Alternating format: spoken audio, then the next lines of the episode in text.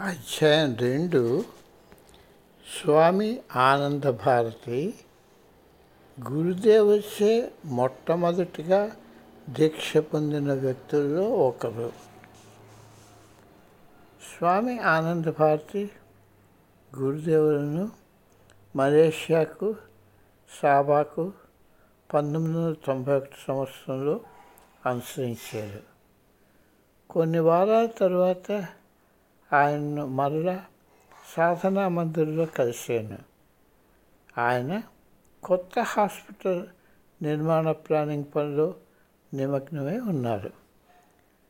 Laboratory పెట్టడానికి కావలసిన నిధులు సమకూర్చడం గురించి ఆయన మాట్లాడారు.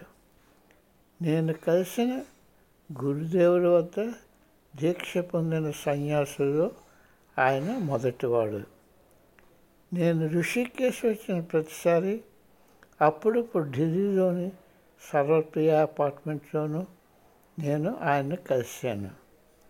పంతొమ్మిది వందల తొంభై రెండు సంవత్సరంలో గురుదేవుడు ఆయనకు హిమాలయాలకు వెళ్ళి ఇంకా తపస్సు చేయమన్నారని నాకు తెలిపారు.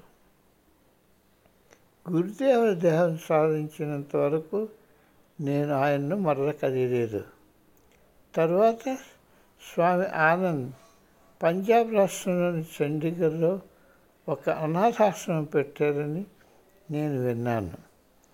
ఆయనతో రెండు వేల పన్నెండులో సంవత్సరం వరకు నేను మరలా మాట్లాడలేదు కానీ ఆయన గురించి హెచ్ఐసిలోని ఇతరు నుండి నేను వాకప్ చేస్తుండేవాడిని విక్రమ్ ఆయన ఫోన్ నెంబర్ నాకు ఇచ్చి ఆయనకు ఫోన్ చేయమని చెప్పారు.